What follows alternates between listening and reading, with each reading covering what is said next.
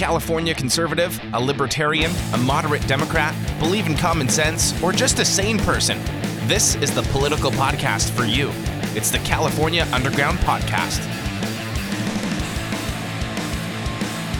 What's going on, everybody? Thank you for tuning in to another episode of the California Underground. I host Phil. Sorry for getting a podcast out a little bit later than I normally do, but I was I had a busy weekend, and I'm going to talk about it because it's important. Um, yeah, this is pretty big, and I want to explain to you what was going on. And I'm sure if you've been following on Instagram or seeing what's going on, again, follow on Instagram. Uh, that's mostly where I post a lot of the updates, what's going on videos, commentaries about news that comes out during the week. So if you want little snippets of commentary about what's going on during the week, um, I like to post little videos of uh, just going through articles and breaking news as it comes out, so you don't have to wait every week for commentary on what's going on in California or in the news in general. Uh, I like to post little videos there. That's where I post most of my content, mostly because um, I don't know. I haven't been on Facebook in forever. Um, but I think Instagram is a, is a really cool tool. So again, go to California Underground on Instagram, and there's a lot of videos and stuff that I post up there. And what's been going on this weekend was uh, my firm. I, I, if you didn't already know that I'm an attorney, uh, my firm this weekend has drafted a letter that has been sent to the local San Diego County Board of Supervisors as well as the Health and Human Services uh, here in the county.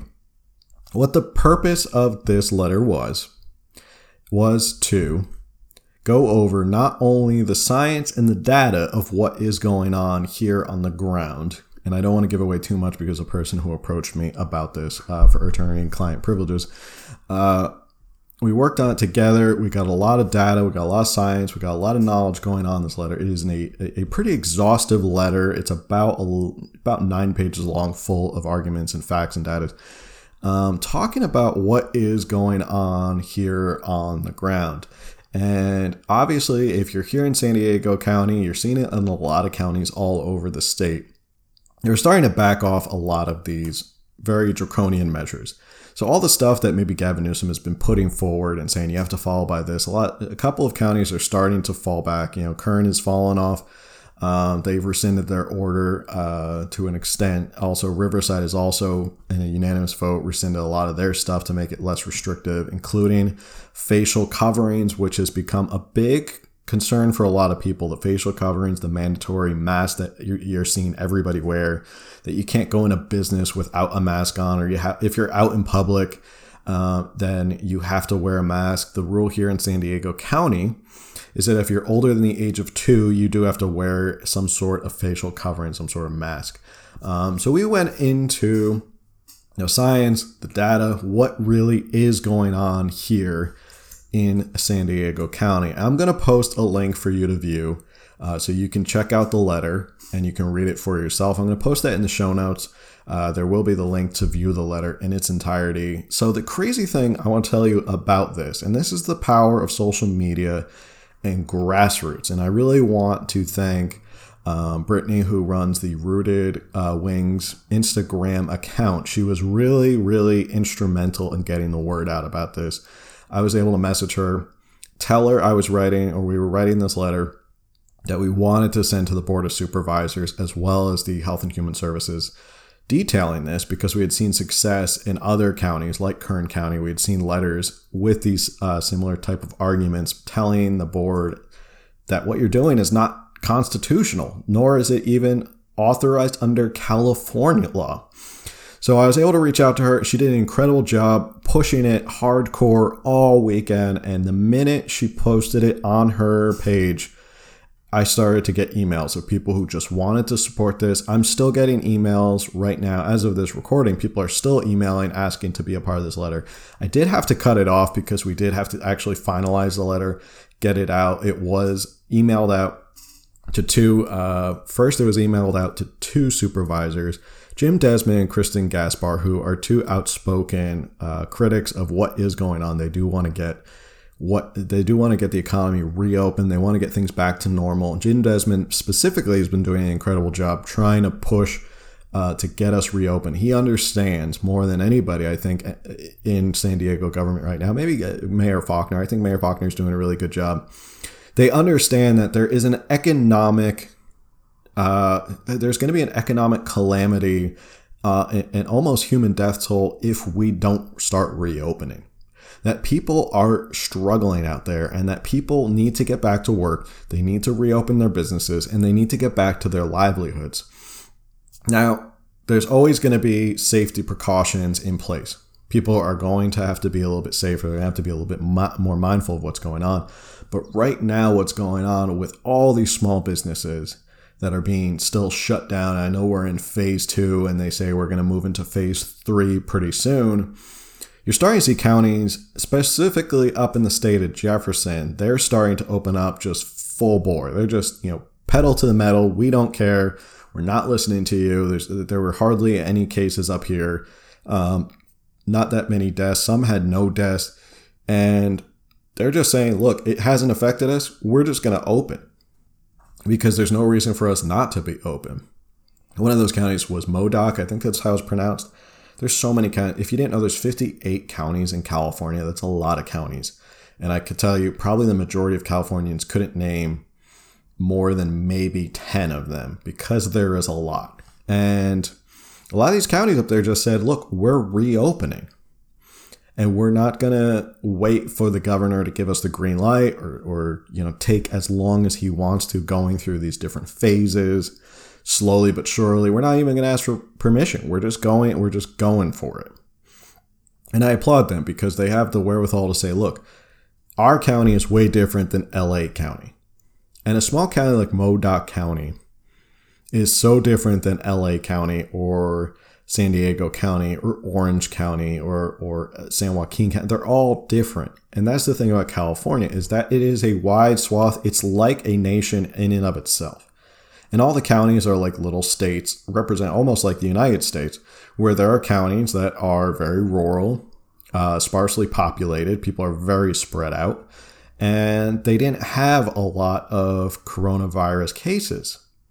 And they're just stepping up and saying, "Look, we're just going to go. We're just we're going with it." And I haven't seen any pushback on a lot of these counties. I haven't seen Gavin Newsom say, you know, clamp down on a lot of these counties that are up there. I think he's basically said it's not worth the fight to go after Modoc County or uh, what are some other ones I'm thinking of, like Inyo or like any of those counties up there. Is Yuma a county? I think Yuma is a county up there as well.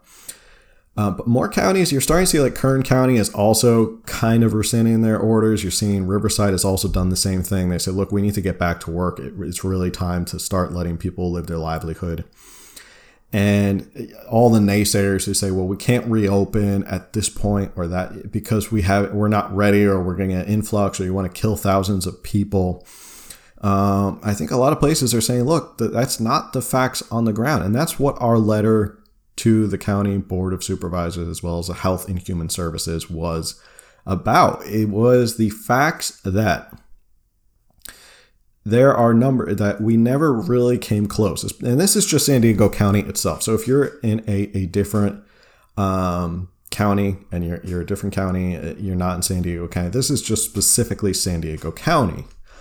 Um, so as of May 8th, this is I'm going to start reading portions of it and I'm just going to kind of discuss what we were going for here.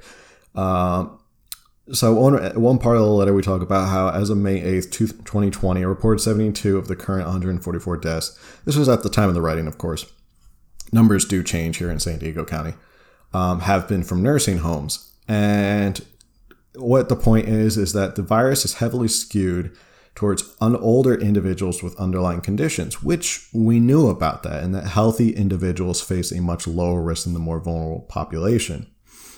Um, the county has enacted orders that deem all healthy individuals as potentially sick, and therefore everyone must wear a mask when within six feet of anyone else or entering any business. Instead of protecting those most vulnerable, who account for half of all the deaths in San Diego County due to COVID 19, the county spent time and effort shipping beds to hospitals, including Palomar Healthcare in Escondido, where over 200 beds remain unused and non operable on two floors that were never built out.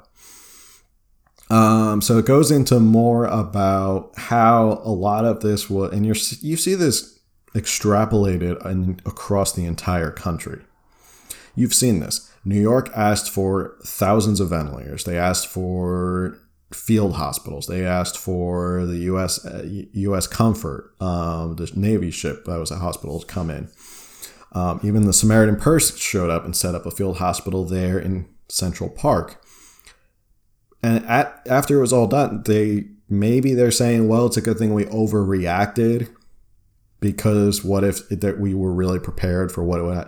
But the truth was that it what there's a lot of these field hospitals that closed down at the expense of millions of dollars of taxpayers, and that that they didn't even see a single patient. You're seeing this across the country that a lot of these models, a lot of these predictions that people were expecting 2 million dead. You know, that was the number at the beginning. We're going to see 2 million dead. And I, and I mentioned this before. A doctor once told me that there are going to be 2 million dead. Someone you know is going to die from coronavirus. Just accept it. Just just come to grips with the fact that someone you know. And of course, ever if you are someone who has lost someone to coronavirus, our hearts go out to you. But hit, what I'm saying is his statement is was this idea that there were going to be so many people who died from this that there's a good chance that you would know somebody, that you would personally know somebody. Uh, the numbers obviously are a lot lower than that. The beds that were ordered are now a lot lower. We're starting to see a lot of these hospitals that were shut down and specifically forced to focus on coronavirus preparedness are now in financial trouble because they can't go back to a lot of the revenue making services that they do provide, such as uh, elective surgeries. That's a huge moneymaker for hospitals. And now, uh, yes, they've been able to go back, but there's a lot of other services that are not being um, allowed to open, or people are too scared to go back now. Pediatrics is another one that at this point, hospitals are, are, are struggling. So a lot of people are saying, we can't open the economy because we can't overwhelm the hospitals. But if we don't reopen the economy and let hospitals get back to normal, there's a lot of there's a potential that hospitals are going to start shutting down. So you're sort of in this catch 22 of you can't stay locked down forever because the hospitals are not equipped financially to only just be sitting around waiting for coronavirus. Um, and if you want to put your tinfoil hat on, does that mean does that have a corollary with what's going on? Why are there so many people who have been listed as coronavirus uh, or having having passed away from coronavirus? Is because you do get a payout from Medicare. That is in the CARES Act. That if you do report a coronavirus death, you do get money from the federal government. And this right now, I, I can't blame the hospitals for doing this they are this their only revenue maker right now is coronavirus and anything related to coronavirus. So of course they're going to try and pad their numbers or, or help their books by increasing the amount of people who they list as coronavirus. Uh, but with that said, there is a lot in this letter. Um, I wouldn't really talk about what is going on with the constitutional argument. Um, like I said, there's graphs in here talking about projected hospitalizations. Um, so, as well, let's see projected hospitalization. This is a good graph. It shows you about that the historical bed occupancy is 50%, and where we are correct right now is at May 6th, we're still at 50%. Um, that we haven't really hit anywhere close to full capacity.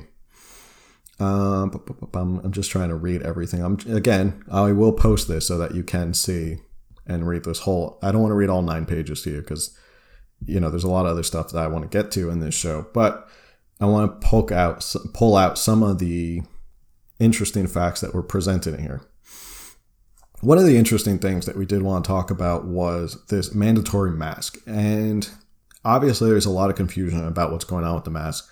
And again, I'm not a healthcare worker, I'm an attorney. I'm just reiterating the data that was given to me and the argument that was given to me was whether or not coronavirus is spread as an airborne or is it spread by droplets? Now, what that and right now there is a belief that is it, it's spread through the air or it's spread through droplets, and that staying within six feet, droplets tend to drop to the ground, obviously because of the the gravity that's going on, and the amount uh, and whether it's airborne and whether the mask really helps.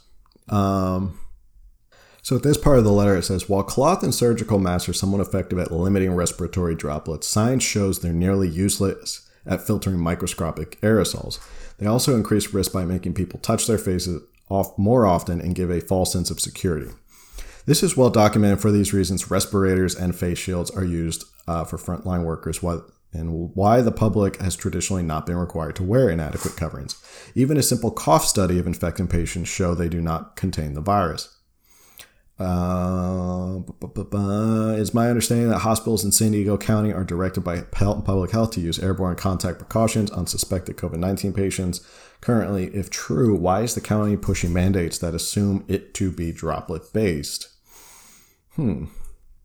At that point, we start to get into the constitutionality of the order. Um, and there's some arguments in here that I want to get into. And again, read the letter because this is this is the law. This is these this was researched um, I did the research and I researched these cases and I researched against the statutes and I, these are the arguments. So when you want people want to say, you know, your rights aren't being infringed upon, you can actually pull up this letter and say, look, these are the arguments, the legal constitutional arguments as to why a lot of this is unconstitutional. So I'm going to read a little bit of it. Uh, the current order takes its authority from Division 105 of the Health and Safety Code regarding communicable disease prevention and control. Specifically, this order states its authority comes from sections 101040, 102, 175, and 120175.5. The powers under this division allow health officials to take measures to prevent the spread of communicable diseases, but not without constitutional limits. It is our concern that the county has taken measures that arbitrarily affect the rights of its citizens and their businesses. The order relies on the authority in 120175 that states the health officer, quote, shall take measures as may be necessary to prevent the spread of the disease of, or occurrence of additional cases, end quote. What is necessary is the ultimate question. While Division 105 does grant the authority to quarantine infected or possibly infected individuals, it does not grant the authority to quarantine the entire county along with healthy individuals in place.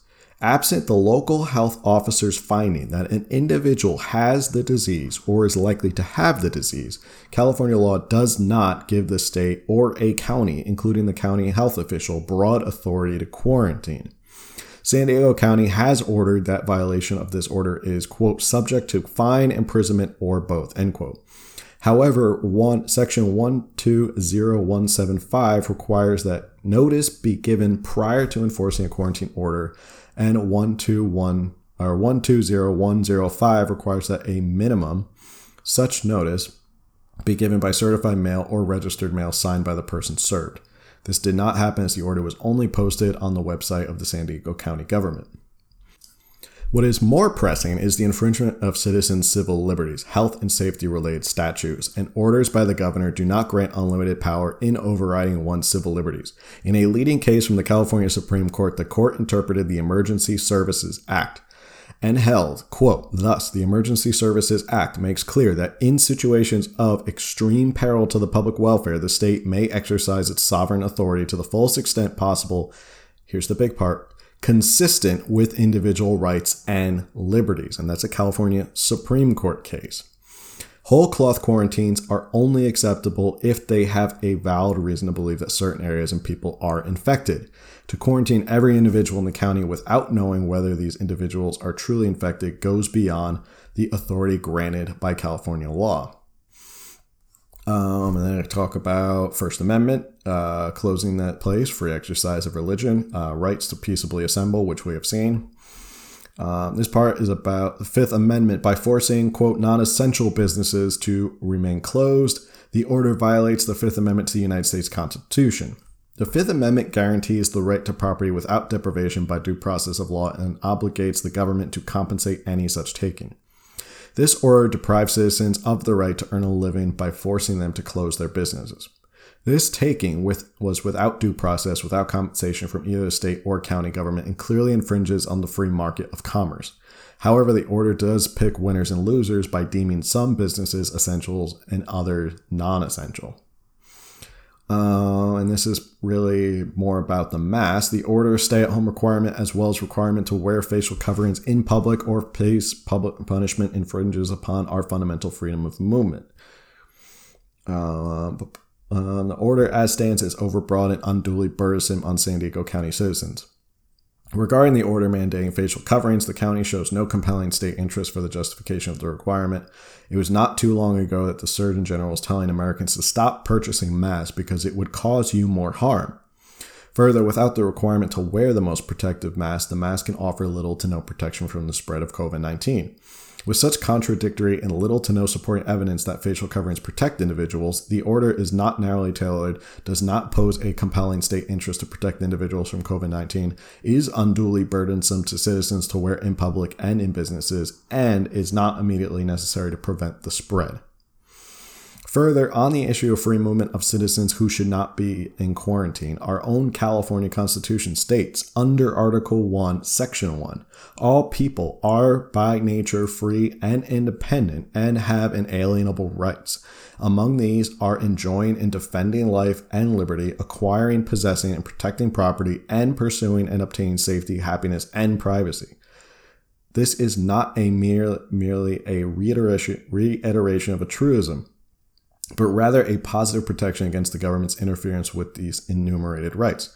In the words of California Chief Justice Hugh Murray, this section, quote, was not lightly incorporated into the Constitution of the state as one of the political dogmas designed to tickle the popular ear and convey no substantial meaning or idea, but as one of those fundamental principles of enlightened government, without a rigorous observance of which there could be neither liberty nor to the safety uh, nor safety to the citizen. End quote. We are certain that as public official it is your desire to uphold your oath by defending and protecting the constitution of the state as well as the united states. We ask you that you continue to defend those rights even under this present public health threat. Uh, and then we go on to thank the, them for their work. But that is the crux of the letter, and that's one of the reasons why I was so busy this weekend and did not get a uh, episode out. And one of the interesting things was, like I said, it started as a small spark.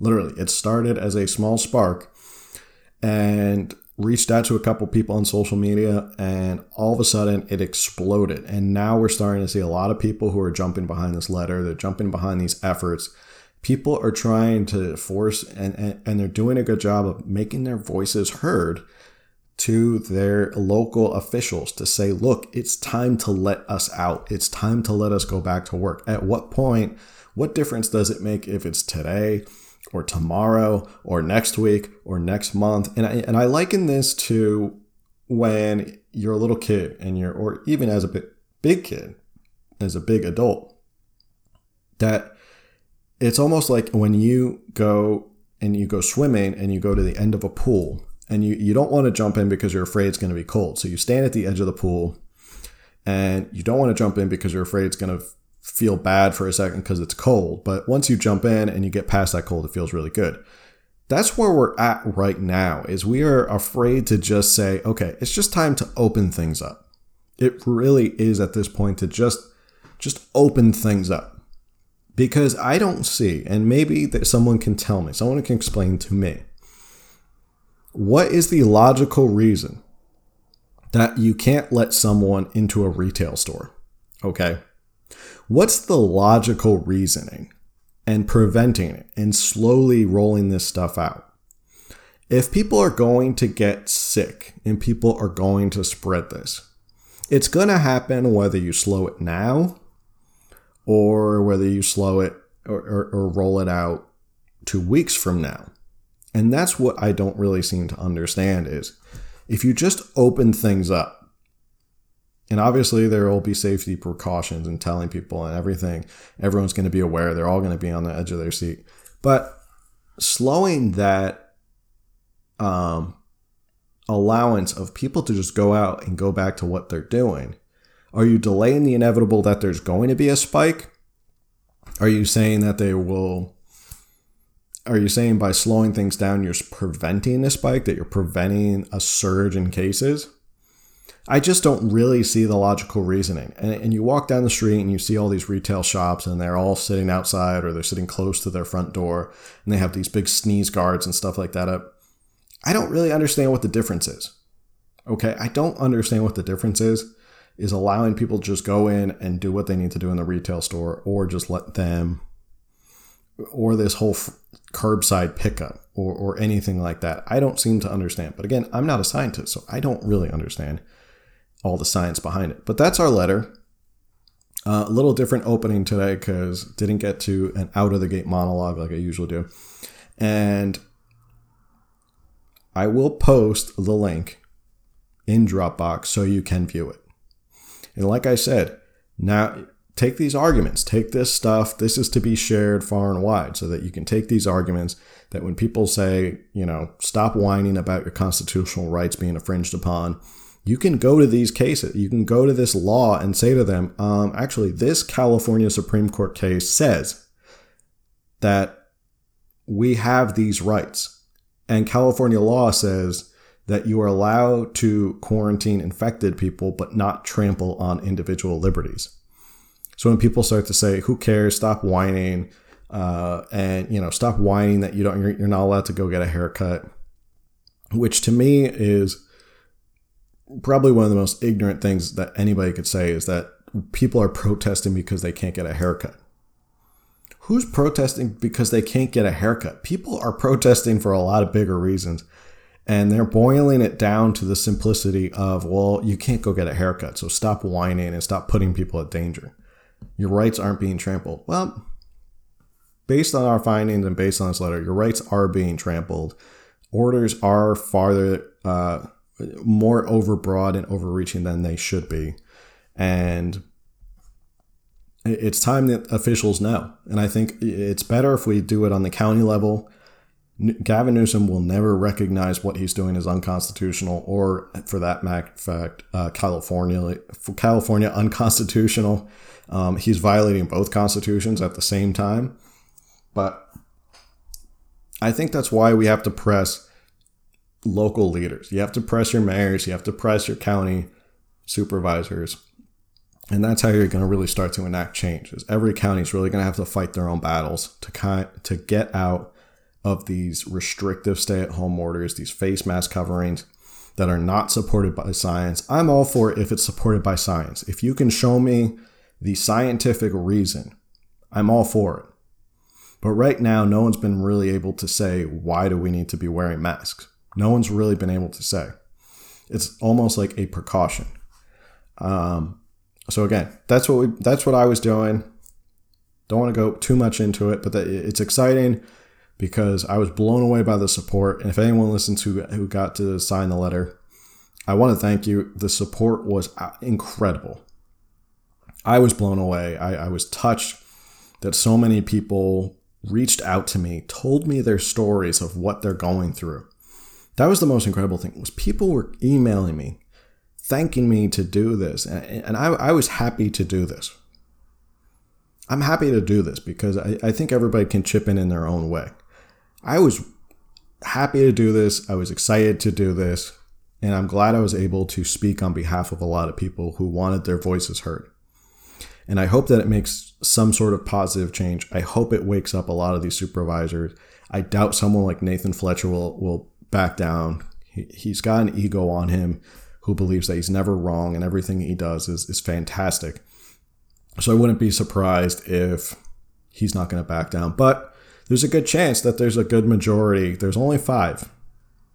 Two I know are definitely in favor of you know easing restrictions and getting us back to some normalcy. So you got two. Adventure, there's probably say three. I think Dianne Jacobs is another one. She's a county supervisor way out east um, in the second district. So I would suppose she's probably also in favor of easing a lot of these restrictions. So that's your majority.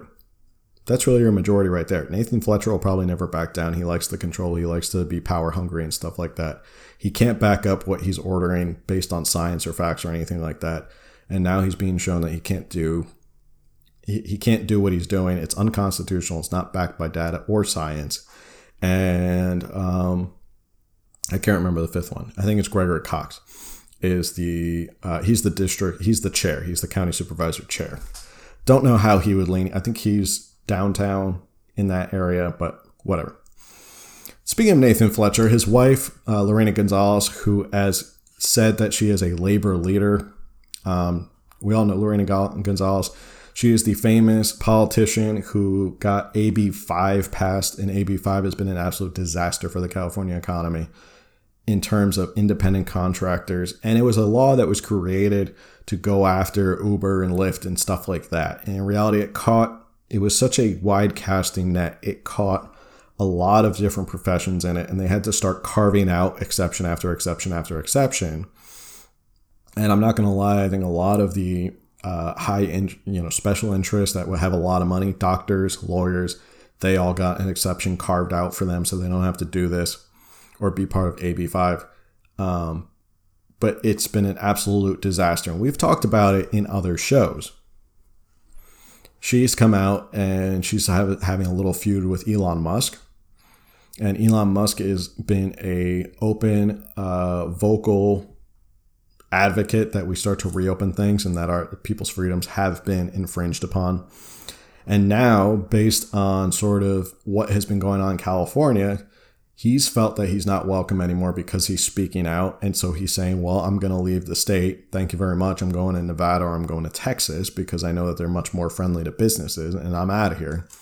And you have Lorena Gonzalez, who basically, she tweeted, I'm not saying basically because she literally tweeted F Elon Musk. And this is a politician who wants to talk about decorum. And she's probably someone who talks about decorum and how the president is uncouth and he's unprofessional, he's unpresidential. But here she is swearing up a storm on Twitter through her official Twitter handle, telling a business owner, a prominent business owner here in California, to basically go f off. And the the the replies to that tweet were all over the place. Mostly people saying this is disgusting behavior. That it's disgusting that you have an elected official who is cheering, cheering for a, a large business like Tesla to leave the state of California, to take all its workers and go somewhere else. Well, it's not going to take its workers. It's going to take the whole factory. The workers will still be here and they'll now be out of a job because people like Lorena Gonzalez. And Lorena Gonzalez says she's a labor leader. Here's the thing she is a labor leader in the sense that she is enacting these laws like AB5 to do one thing to get more control and more people in unions. Then those people start to give union dues. And then guess what? The unions turn around and then they start funding Democrats. It's not, it follow the money. This has nothing to do with her belief that she's protecting workers or that she is somehow uh, this Cesar Chavez, a modern day Cesar Chavez, standing up and saying, I'm fighting for the, the rights of the workers. No, you're not. You're not fighting for the rights of the workers. You're fighting for the ability to get more people into unions, and then the unions line your pockets so you guys never come out of power. Always follow the money. So, Nathan Fletcher and Lorena, Lorena Gonzalez, obviously, two people who here in San Diego like to live in their own la la world of progressivism and leftism, and they just don't live by normal reality or facts. And speaking of things that are not in reality or based on facts, is Newsom has gone ahead in this week, has just come out and ordered that we will be a mail in state. Now, I don't really understand what the point of this was. Is California already you already do mail in a lot of uh, ballots um, here in in California, but I think what he's doing is taking a cue from Auntie uh, Auntie Pelosi that he wants to sort of start the trend of the whole as California goes, so does the rest of the country. And one thing, uh, let me just pull this up. I want to get this correct because I found numbers and I want to make sure I get this correct. Um, and new polling suggesting nearly two thirds of voters believe there is fraud in U.S. elections, and that a majority of those respondents saw mail-in ballots as the cause of fraud. Um, and this was all during as Democrats are pushing for this mail-in voting among amid the coronavirus pandemic, because now what they're saying is it's not safe to go to these voting uh, voting polling stations Even though you can stand in line at Trader Joe's six feet apart, you can stand in line at Home Depot uh, six feet apart, you can stand in line at Walmart six feet apart, but yet somehow, some way, they can't control polling stations. Even though, if you've ever been to a polling station, people are not packed into each other, packed in top of each other. You're usually let in only a certain amount of time that can actually fit within the polling station or be voting at that time or be waited on by someone. So already you have social distancing in the sense that you've limited the amount of people who go into these rooms. And then the lines outside, well, you just have to let people know you got to be six feet apart. Problem solved. Um, so, in a poll done by Public Opinion Strategies, and this was conducted May 1st to 4th, uh, 62% of voters believe there is fraud in the US elections. Of those, 32% believe that fraud occurs often, and an additional 30% of respondents believe fraud occurs sometimes during elections. A reported 50% of voters say they are concerned for the integrity of elections because of the ballots cast by mail, while 21% are worried about in person ballots. In addition, safeguards to prevent potential fraud from mail in ballots appear widely popular among voters. And according to the same survey, 84% support requiring signatures on mail ballots to match those on the file. 80% agree with requiring some form of identification to ensure voter eligibility. And 83% want an absolute deadline by election for all mail ballots. Um, and this is obviously during the whole push. So I'm not quite sure. Again, California already is a mail in state. You can mail in a lot of your. So I'm not really sure what the, the push is besides he wants the virtue signal and he wants to show Auntie Pelosi what he's doing and that he hopes that the rest of the countries, as California goes, the rest of the country so goes. But this is rife with fraud. A lot of this is rife with fraud. And I think I heard Dan Crenshaw say this, and he, he summed it up perfectly. For a party that is obsessed with regulating every part of your life, every single part of your life, and more government overreach and more government regulation and more restrictions. Voting is the one thing that Democrats have no problem just taking the, the reins off and letting anybody do what they want. You don't need an ID, you don't need to prove who you are, you can just come in and vote. Um, and it seems they have no, they, and it's all in the, in the vein of because of voter suppression. And they say, it's racist to enact things like voter ID because people in minority neighborhoods can't figure out how to go and get an ID, which I think sounds inherently racist to me. If you say people in minority neighborhoods can't figure out how to get IDs, and maybe they're what they're implying is that they're too dumb to go get IDs, and that that's not me. That's the Democrats saying that. Um, so I don't really understand what eh, eh, eh, well i mean i do understand. I, here i am saying i don't understand. I do understand. I do understand why they want less rules and regulations. It's obviously because they want to be able to get more ballots in for themselves. Cheating is a big thing. Fraud is a big thing. Look at what happened with judicial watch when it sued la and found how many 1.5 million people on the voter rolls that needed to be shed and what happens if those ballots go out? What if they're, these people are passed away and these ballots just go out? And they go out to these homes, and it's a home, and you know it's a whole Democratic family, but they get somebody's mail-in ballot. And what's the big deal? And, you know, we'll fill it. You know, Grandpa would have wanted to vote for this Democratic politician. He would have wanted to vote for Joe Biden. How many people do that? How many people sign and just send it back in and it gets counted? It's a whole thing, and I don't want to get in it because it is a complicated topic. But mail in ballot and mail in voting is probably the next scheme to try and steal an election. I don't doubt it. I don't doubt this is the next scheme for them to try and steal an election because if they force everyone to mail in their votes, who's going to keep track of how the integrity of all this? Who's going to keep track of how these are counted? How these are processed and how these are um, made sure that the people who are actually sending these in are the people who say they are.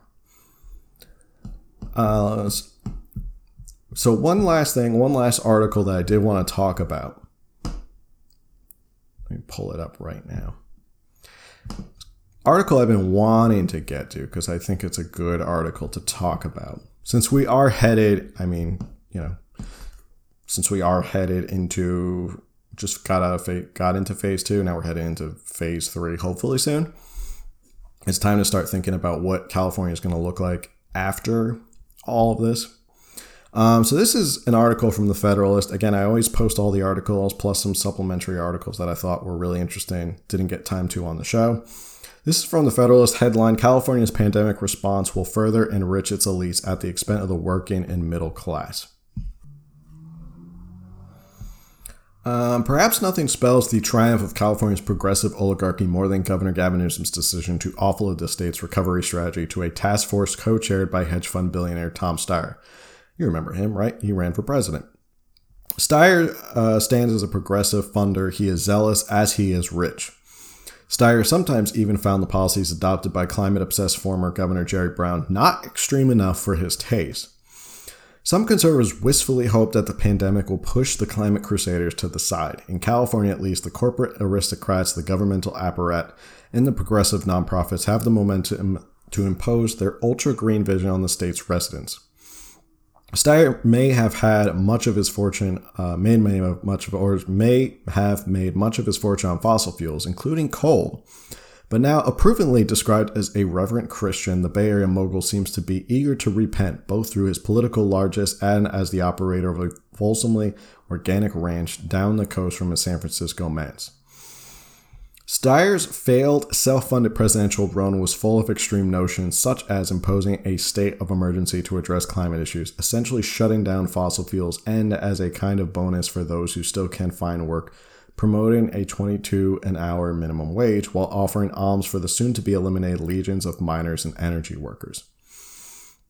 California's climate regulatory regime notes relocation expert Joe Voronich, I hope I said that right, whatever, has been particularly hard on manufacturing. Over the past decade, according to Bureau of Labor Statistics data, California has fallen in the bottom half of the states in manufacturing sector unemployment growth or uh, employment growth. Ranking 44th last year, its industrial new job creation has been negative compared with gains from competitors such as Nevada, Kentucky, Michigan, and Florida. Even without adjusting for costs, no California metro ranks in the U.S. top 10 in terms of well paying blue collar jobs, but four metro areas, Ventura, Los Angeles, San Jose, and San Diego County, sit amongst the bottom 10. This ultimate effort as virtue signaling will cost California as many as 300,000 generally high paying jobs, roughly held by minorities, and will particularly devastate the San Joaquin Valley, where 40,000 jobs depend on the industry. Imagine if the state dictated that the indus- entertainment industry be eliminated from Los Angeles or the tech industry be eliminated from Silicon Valley. That is what removing the oil and agriculture industries in Bakersfield is like. Quote, it is an existential threat to the entire area, end quote, says Rob Ball of the Kern County Council of Governments. In California today, anyone who dissents, even a scientist or a respected economist with the Green Party line, is dismissed as a heretic who is not worth listening to. This treatment is facilitated by a media that tends to embrace the most apocalyptic projections of, for example, coastal erosion, with little attempt to ascertain the facts or look at alternative analyses. The predictable, predictably pious Steyer and his fellow commissioners will no doubt claim devotion to the interests of average citizen. But as a new lawsuit filed by some 300 civil rights leaders assert, the policies being backed by Steyer and his fellow commissioners have already produced disastrous results for millions of Californians. The real collective badge of shame is not California's GHG emissions, but the prevalence of poverty amid enormous affluence. Even before the lockdowns, which could last until summer, California's cost adjusted poverty level was among the highest of any state and remained higher in 2019 than in 2007. Nearly one in five Californians, many who are working, lives in poverty, using a cost of living adjusted poverty rate, the highest rate of any state. The Public Policy Institute of California estimates that another 20% live in near poverty, roughly 15 million people in total. The lack of upwardly mobile jobs has created poverty rates for California's Latinos and African Americans, most of them working, and has made them poorer than their counterparts elsewhere, including in Texas, California's primary competitor for talent jobs and company locations in a state with a similarly diverse population. More than half of all California Latino households, now a plurality in the state, can barely pay their bills, according to the United Way study. For Latinos, notes longtime political consultant Mike Madrid, the California dream is becoming an unattainable fantasy. Um, so, even in the face of everything that is going on, if you're looking for common sense economic policies, you're still not going to get it here in California. And we knew that. We knew that even getting out of this was not going to be, getting out of this was going to be the first battle. That it's going to be a struggle. Get first, the struggle is getting out of this as fast as possible. The second struggle is to make sure people like Tom Steyer don't use this to force a progressive agenda or to help Gavin Newsom get his progressive wish list, which he has talked about, which we discussed in previous shows where he feels like because of the coronavirus and because his surplus is wiped away, he's not going to get the progressive things on his wish list that he's been shooting for. And that's going to be the scariest thing is that you don't have someone in power right now who might be following the common sense of let's just get back to work, let's try and balance our budget, let's be fiscally responsible, let's not get crazy. All those things that we wanted when times were good, we can't do them now because that would be the irresponsible thing to do. But I don't think California, I think Californian, they think they're going to press forward with this. And I think they're going to press forward with this progressive ideal that we can change a lot of things. And we've talked about this Cloward Piven strategy, where a, a huge, enormous event that shakes the system and breaks the system may be what a lot of these progressives are looking for to change things they may break it to say, okay, well, now we want to rebuild it in our progressive mindset. When in reality, if they don't reopen soon, there's not going to be any money for them to uh, find uh, or, or follow their progressive mindset. And this is another article, California's post corona challenges. And this was from, let me pull this up. Uh, well, this is from California Political Review. Um, California has at least at least to date escaped the worst effects of COVID 19, despite predictions by Governor Gavin Newsom that upward of 25 million Californians would become infected after six weeks of lockdown in the state, despite having twice as many residents of New York. Less thought has gone into how the aftermath of the pandemic could intensify over other long-term problems than the state that the state leadership would prefer to ignore. Most critical will be the effect of the virus on the state's already severe income inequality and poverty. So we're starting to see a, a theme here. And I've talked about this before. California, for as much as they love to tout, it is the fifth largest economy, blah, blah, blah, blah, blah it still, if it was its own country, would be, I think, 17th in income inequality in the world. 17th. That's how bad. I think right around either ahead or behind Honduras. Um, the pandemic has disproportionately hurt poor and working class people, precisely those Californians already suffering under the state's strict regu- regulatory regime. The huge but generally low paying tourism industry is particularly vulnerable to declines in travel, especially from Asia. Not all the pain will be felt by the working classes, though. The pandemic is likely to stall or even derail some of the new IPOs that the state relies on for revenues. A reversal in real estate price inflation, another key source of state funding, also seems likely. California faces a likely scenario of falling revenues and soaring demand for government services. Uh, citing a series of annual budget surpluses, some progressives have argued that California has developed a quote fiscally responsible form of sustainable capitalism.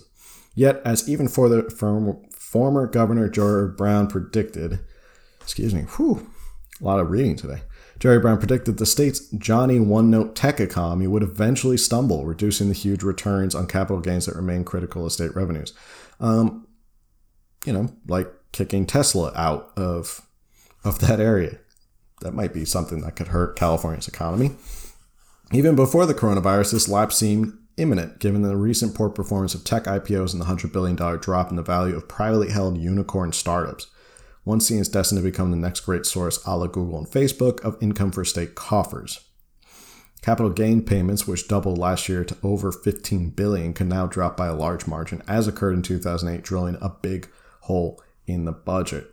Coupled with a drop in revenue, expanding demand for services will prove catastrophic. More than two thirds of Californian cities have no funds set aside for retiree health care and other retirement expenses.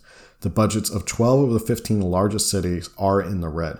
The state overall owes $1 trillion in pension debt, notes former Democratic State Senator Joe Nation. Truth in Accounting in 2019 placed California, despite the tech boom, 42nd in fiscal health among the states.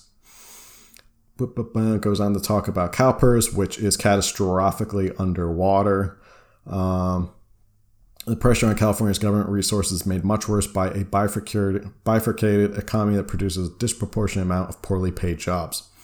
As manufacturing middle management jobs have middle management jobs have fled the state, notes new research from Chapman University Marshall Toplansky, the vast majority of all new jobs, some 80%, pay less than the median income, and roughly half of those pay under $40,000 annually, virtually a poverty income in the expensive coastal areas. Critically, California has been among the worst states in producing middle income jobs, while rivals such as Utah, Texas, Arizona, Nevada, and Washington have boosted these kinds of positions at 5 to 10 times California rate. Um, it goes on to say restaurant retail will be hard hit by this pandemic, which is a lot of people work in. Um, shipping and trade. And under the governorship of Pat Brown in the late 1950s and 60s, California observed the late historian, one time state librarian Kevin Starr enjoyed a quote golden age of consensus and achievement, a founding era in which California fashioned and celebrated itself as an emergent nation state, end quote. In 1971, the economist John Kenneth Galbraith described the state government as run by, quote, a proud, competent civil service, end quote, and enjoying among, quote, the best school systems in the country. The competence is now rarely seen. For all its activism, California bloated nanny state, for example, showed a distinct lack of preparedness for a pandemic. Um, the pandemic's a wake up call for California leaders. They need to start de- developing policies that address the chronic problems of poverty and lack of opportunity while keeping the public health in focus and protecting citizens from further outbreaks. And again, I repeat myself because I always like to stay true to my principles.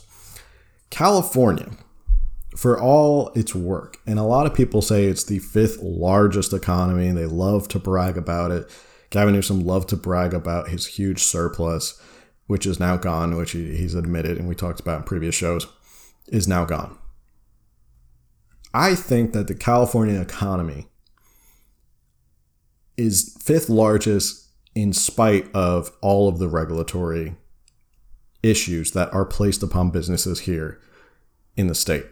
And I say that because even with high incorporation fees, high uh, corporate taxes, high capital gains taxes, property taxes, um, state income tax, effectively pushing businesses and not being a business friendly state, pushing these businesses out of California. California is shaking on a couple different things. it, it is a, a tattered uh, collection it's not a strong foundation. It is not a strong structure that is holding up the economy. And it's like Jenga. Right now, if you're taking t- technology out, the entire thing is going to start to fall. California used to be a booming economy. It used to be the envy of the entire country. It had a thriving middle class. It was a land of opportunity where people had houses and, and they made good money and they could raise their kids here. But not so much anymore. And I think this is a chance for a lot of people in California to step up and wake up and say, if California was more like Texas, if California took on more pro business initiatives and stopped worrying about taxing everyone to death, if California opened the floodgates, got a lot of got uh, rid of a lot of the regulatory schemes that are here in this state, who knows what kind of wealth and prosperity could go on in this state? And there may be more than enough money to actually, I don't know, try those progressive ideals despite all the stuff. And I'm not saying I want you to try those progressive ideals, but I'm saying your state coffers may be more full when you approach this as a pure business standpoint. Now, of course, Gavin Newsom's not going to look at it like that. He's going to go begging Auntie uh, Pelosi for a trillion dollar bailout so he can get back his budget and get back a surplus and he can get back to going after his progressive wish list. He's not going to step back and say, okay, maybe it's time for me to balance the budget. Maybe it's time for me to end a lot of these regulatory schemes. Maybe it's time to lower taxes and stuff like that and really let California thrive after all this has happened. Maybe I should be more business friendly so we can get back on our feet faster. I doubt that will happen. Um, but with that, I'm going to end this show. Thank you so much for listening. I want to thank everybody who showed support this past weekend for the letter. It's been emailed, it's been mailed out, certified mail on its way to the county. It's been also sent to the mayor of San Diego. Um, so again, if you want to follow on Instagram, California Underground, send in a voicemail. Go to anchor.fm forward slash California Underground. Read articles, californiaunderground.wordpress.com. If you want to send an email, californiaunderground at protonmail.com. Thank you for listening, and I'll see you on the next one.